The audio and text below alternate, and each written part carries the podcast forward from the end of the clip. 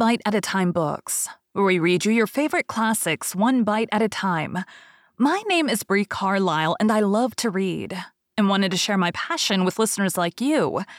If you want to know what's coming next and vote on upcoming books, sign up for our newsletter at biteatatimebooks.com.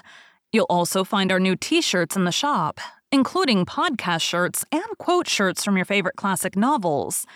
Be sure to follow my show on your favorite podcast platform so you get all the new episodes. You can find most of our links in the show notes. But also, our website, biteatatimebooks.com, includes all of the links for our show, including to our Patreon to support the show, and YouTube, where we have special behind the narration of the episodes. We're part of the Bite at a Time Books Productions Network. If you'd also like to hear what inspired your favorite classic authors to write their novels, and what was going on in the world at the time, check out the Bite at a Time Books Behind the Story podcast, wherever you listen to podcasts.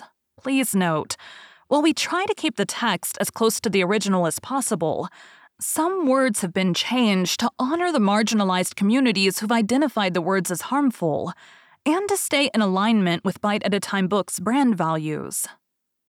Today we'll be continuing Frankenstein by Mary Shelley. Chapter 22 The voyage came to an end. We landed and proceeded to Paris. I soon found that I had overtaxed my strength and that I must repose before I could continue my journey. My father's care and attentions were indefatigable, but he did not know the origin of my sufferings and sought erroneous methods to remedy the incurable ill. He wished me to seek amusement in society. I abhorred the face of man, Oh, not abhorred. They were my brethren, my fellow beings, and I felt attracted even to the most repulsive among them. As to creatures of an angelic nature and celestial mechanism. But I felt that I had no right to share their intercourse. I had unchained an enemy among them whose joy it was to shed their blood and to revel in their groans. How they would, each and all abhor me and hunt me from the world. Did they know my unhallowed acts and the crimes which had their source in me? My father yielded at length to my desire to avoid society, and strove by various arguments to banish my despair. Sometimes he thought that I felt deeply the degradation of being obliged to answer a charge of murder, and he endeavored to prove to me the futility of pride, Alas, my father, said I, how little do you know me. Human beings, their feelings and passions, would indeed be degraded if such a wretch as I felt pride. Justine, poor unhappy Justine, was as innocent as I, and she suffered the same charge. She died for it, and I am the cause of this. I murdered her. William, Justine, and Henry, they all died by my hands. My father had often, during my imprisonment, heard me make the same assertion. When I thus accused myself, he sometimes seemed to desire an explanation, and at others he appeared to consider it as the offspring of delirium, and that, during my illness, some idea of this kind had presented itself to my imagination, the remembrance of which I preserved in my convalescence. I avoided explanation and maintained a continual silence concerning the wretch I had created. I had a persuasion that I should be supposed mad, and this in itself would forever have chained my tongue. But besides, I could not bring myself to disclose a secret which would fill my hearer with consternation, and make fear and unnatural horror the inmates of his breast. I checked, therefore, my impatient thirst for sympathy, and was silent when I would have given the world to have confided the fatal secret. Yet still, words like those I have recorded would burst uncontrollably from me. I could offer no explanation of them, but their truth in part relieved the burden of my mysterious woe. Upon this occasion, my father said, with an expression of unbounded wonder, My dearest son Victor, what infatuation is this? My dear son, I entreat you never to make such an assertion again. I'm not mad, I cried energetically. The sun in the heavens who viewed my operations can bear witness of my truth. I am the assassin of those most innocent victims. They died by my machinations. A thousand times would I have shed my own blood, drop by drop, to have saved their lives. But I could not, my father. Indeed, I could not sacrifice the whole human race. The conclusion of this speech convinced my father that my ideas were deranged, and he instantly changed the subject of our conversation and endeavored to alter the course of my thoughts. He wished as much as possible to obliterate the memory of the scenes that had taken place in Ireland, and never alluded to them or suffered me to speak of my misfortunes. As time passed away, I became more calm. Misery had her dwelling in my heart, but I no longer talked in the same incoherent manner of my own crimes. Sufficient for me was the consciousness of them.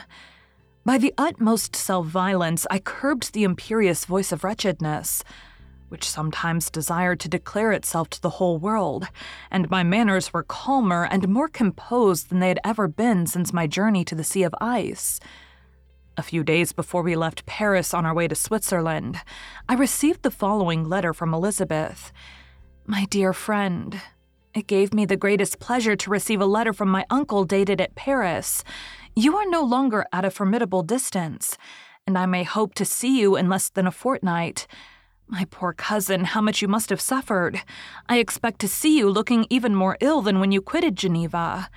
This winter has been passed most miserably, tortured as I have been by anxious suspense. Yet I hope to see peace in your countenance and to find that your heart is not totally void of comfort and tranquility. Yet I fear that the same feelings now exist that made you so miserable a year ago, even perhaps augmented by time. I would not disturb you at this period, when so many misfortunes weigh upon you, but a conversation that I had with my uncle previous to his departure renders some explanation necessary before we meet. Explanation, you may possibly say. What can Elizabeth have to explain? If you really say this, my questions are answered and all my doubts satisfied. But you are distant from me, and it is possible that you may dread and yet be pleased with this explanation. And in all probability of this being the case, I dare not any longer postpone writing what, during your absence, I have often wished to express to you, but have never had the courage to begin.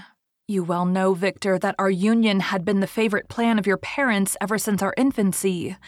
We were told this when young, and taught to look forward to it as an event that would certainly take place. We were affectionate playfellows during childhood, and I believe dear and valued friends to one another as we grew older.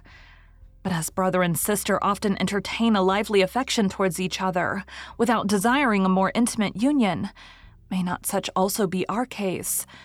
Tell me, dearest Victor, Answer me, I conjure you by our mutual happiness, with simple truth. Do you not love another? You have traveled. You have spent several years of your life at Ingolstadt, and I confess to you, my friend, that when I saw you last autumn so unhappy, flying to solitude from the society of every creature, I could not help supposing that you might regret our connection and believe yourself bound in honor to fulfill the wishes of your parents although they oppose themselves to your inclinations. But this is false reasoning. I confess to you, my friend, that I love you, and that in my airy dreams of futurity you have been my constant friend and companion. But it is your happiness I desire as well as my own when I declared to you that our marriage would render me eternally miserable, unless it were the dictate of your own free choice. Even now I weep to think that, borne down as you are by the cruelest misfortunes, you may stifle, by the word honor, all hope of that love and happiness which would alone restore you to yourself. I, who have so disinterested an affection for you, may increase your miseries tenfold by being an obstacle to your wishes. Ah, oh, Victor, be assured that your cousin and playmate has too sincere a love for you not to be made miserable by this supposition. Be happy, my friend, and if you obey me in this one request, remain satisfied that nothing on earth will have the power to interrupt my tranquility. Do not let this letter disturb you. Do not answer tomorrow, or the next day, or even until you come if it will give you pain. My uncle will send me news of your health, and if I see but one smile on your lips when we meet, occasioned by this or any other exertion of mine, I shall need no other happiness, Elizabeth Lavenza, Geneva, May 18th, 17. This letter revived in my memory what I had before forgotten the threat of the fiend. I'll be with you on your wedding night. Such was my sentence. And on that night would the demon employ every art to destroy me and tear me from the glimpse of happiness which promised partly to console my sufferings. On that night, he had determined to consummate his crimes by my death. Albeit so, a deadly struggle would then assuredly take place, in which, if he were victorious, I should be at peace, and his power over me be at an end. If he were vanquished, I should be a free man. Alas, what freedom! Such as the peasant enjoys when his family have been massacred before his eyes, his cottage burnt, his lands laid waste, and he has turned adrift, homeless, penniless, and alone, but free. Such would be my liberty, except that in my Elizabeth I possessed a treasure, alas, balanced by those horrors of remorse and guilt which would pursue me until death. Sweet and beloved Elizabeth, I read and reread her letter, and some softened feeling stole into my heart and dared to whisper paradisiacal dreams of love and joy. But the apple was already eaten, and the angel's arm bared to drive me from all hope. Yet I would die to make her happy. If the monster executed his threat, death was inevitable. Yet again, I considered whether my marriage would hasten my fate. My destruction might indeed arrive a few months sooner, but if my torturer should suspect that I postponed it, influenced by his menaces, he would surely find other and perhaps more dreadful means of revenge. He had vowed to be with me on my wedding night, yet he did not consider that threat as binding him to peace in the meantime. For as if to show me that he was not yet satiated with blood, he had murdered Clerval immediately after the enunciation of his threats. I resolved, therefore, that if my immediate union with my cousin would conduce either to hers or my father's happiness, my adversary's designs against my life should not retard it a single hour. In this state of mind, I wrote to Elizabeth. My letter was calm and affectionate. I fear my beloved girl, I said. Little happiness remains for us on earth, yet all that I may one day enjoy is centered in you. Chase away your idle fears. To you alone do I consecrate my life and my endeavors for contentment. I have one secret, Elizabeth, a dreadful one. When revealed to you, it will chill your frame with horror. And then, far from being surprised at my misery, you will only wonder that I survive what I have endured. I will confide this tale of misery and terror to you the day after our marriage shall take place. For my sweet cousin, there must be perfect confidence between us. But until then, I conjure you, do not mention or allude to it. This I most earnestly entreat, and I know you will comply. In about a week after the arrival of Elizabeth's letter, we returned to Geneva. The sweet girl welcomed me with warm affection. Yet tears were in her eyes as she beheld my emaciated frame and feverish cheeks. I saw a change in her also. She was thinner and had lost much of that heavenly vivacity that had before charmed me but her gentleness and soft looks of compassion made her a more fit companion for one blasted and miserable as I was. The tranquility which I now enjoyed did not endure. Memory brought madness with it, and when I thought of what had passed, a real insanity possessed me. Sometimes I was furious and burnt with rage, sometimes low and despondent. I neither spoke nor looked at anyone, but sat motionless, bewildered by the multitude of miseries that overcame me. Elizabeth alone had the power to draw me from these fits. Her gentle voice would soothe me when transported by passion, and inspire me with human feelings when sunk in torpor. She wept with me and for me. When reason returned, she would remonstrate and endeavor to inspire me with resignation. Ah, it is well for the unfortunate to be resigned, but for the guilty there is no peace. Agonies of remorse poison the luxury there is otherwise sometimes found in indulging the excess of grief. Soon after my arrival, my father spoke of my immediate marriage with Elizabeth. I remained silent. Have you then some other attachment? None on earth. I love Elizabeth and look forward to our union with delight.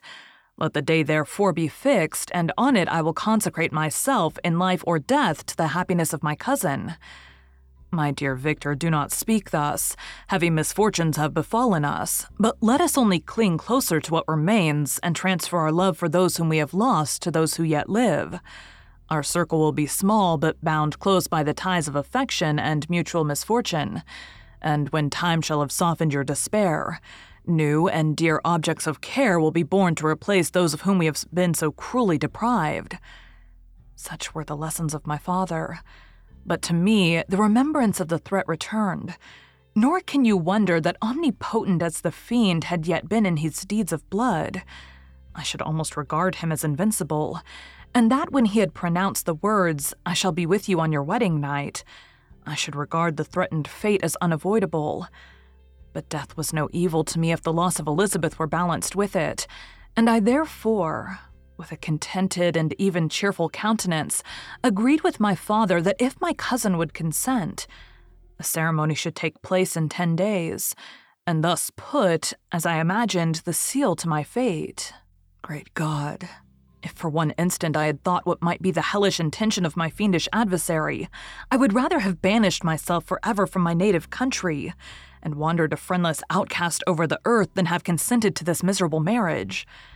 But as if possessed of magic powers, the monster had blinded me to his real intentions, and when I thought that I had prepared only my own death, I hastened that of a far dearer victim. As the period fixed for our marriage drew nearer, whether from cowardice or prophetic feeling, I felt my heart sink within me but I concealed my feelings by an appearance of hilarity that brought smiles and joy to the countenance of my father, but hardly deceived the ever watchful and nicer eye of Elizabeth. She looked forward to our union with placid contentment, not unmingled with a little fear which past misfortunes had impressed, that what now appeared certain and tangible happiness might soon dissipate into an airy dream and leave no trace but deep and everlasting regret. Preparations were made for the event, congratulatory visits were received, and all wore a smiling appearance.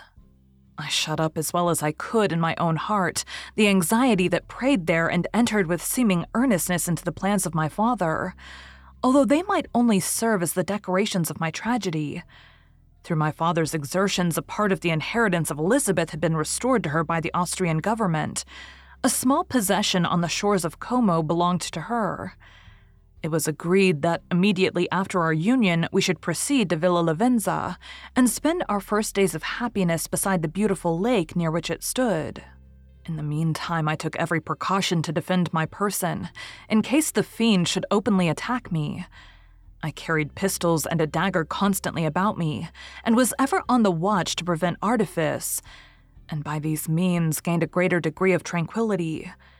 Indeed, as the period approached, the threat appeared more as a delusion, not to be regarded as worthy to disturb my peace, while the happiness I hoped for in my marriage wore a greater appearance of certainty as the day fixed for its solemnization drew nearer, and I heard it continually spoken of as an occurrence which no accident could possibly prevent. Elizabeth seemed happy. My tranquil demeanor contributed greatly to calm her mind, but on the day that was to fulfill my wishes and my destiny, she was melancholy, and a presentiment of evil pervaded her, and perhaps also she thought of the dreadful secret which I had promised to reveal to her on the following day. My father was in the meantime overjoyed, and in the bustle of preparation only recognized in the melancholy of his niece the diffidence of a bride. After the ceremony was performed, a large party assembled at my father's, but it was agreed that Elizabeth and I should commence our journey by water, sleeping that night at Evian and continuing our voyage on the following day. The day was fair, the wind favorable, all smiled on our nuptial embarkation. Those were the last moments of my life during which I enjoyed the feeling of happiness. We passed rapidly along, the sun was hot, but we were sheltered from its rays by a kind of canopy while we enjoyed the beauty of the scene. Sometimes on one side of the lake, where we saw Mont Saleve, the pleasant banks of Montalègre, and at a distance surmounting all, the beautiful Mont Blanc, and the assemblage of snowy mountains, that in vain to endeavor to emulate her, Sometimes coasting the opposite banks, we saw the mighty Jura opposing its dark side to the ambition that would quit its native country, and an almost insurmountable barrier to the invader who should wish to enslave it. I took the hand of Elizabeth. You are sorrowful, my love. Ah, if you knew what I have suffered and what I may yet endure, you would endeavor to let me taste the quiet and freedom from despair that this one day at least permits me to enjoy. Be happy, my dear Victor, replied Elizabeth. There is, I hope, nothing to distress you, and be assured that if a lively joy is not painted in my face, my heart is contented. Something whispers to me not to depend too much on the prospect that is opened before us, but I will not listen to such a sinister voice. Observe how fast we move along, and how the clouds, which sometimes obscure and sometimes rise above the dome of Mont Blanc, render this scene of beauty still more interesting. Look also at the innumerable fish that are swimming in the clear waters, where we can distinguish every pebble that lies at the bottom. What a divine day! How happy and serene all nature appears.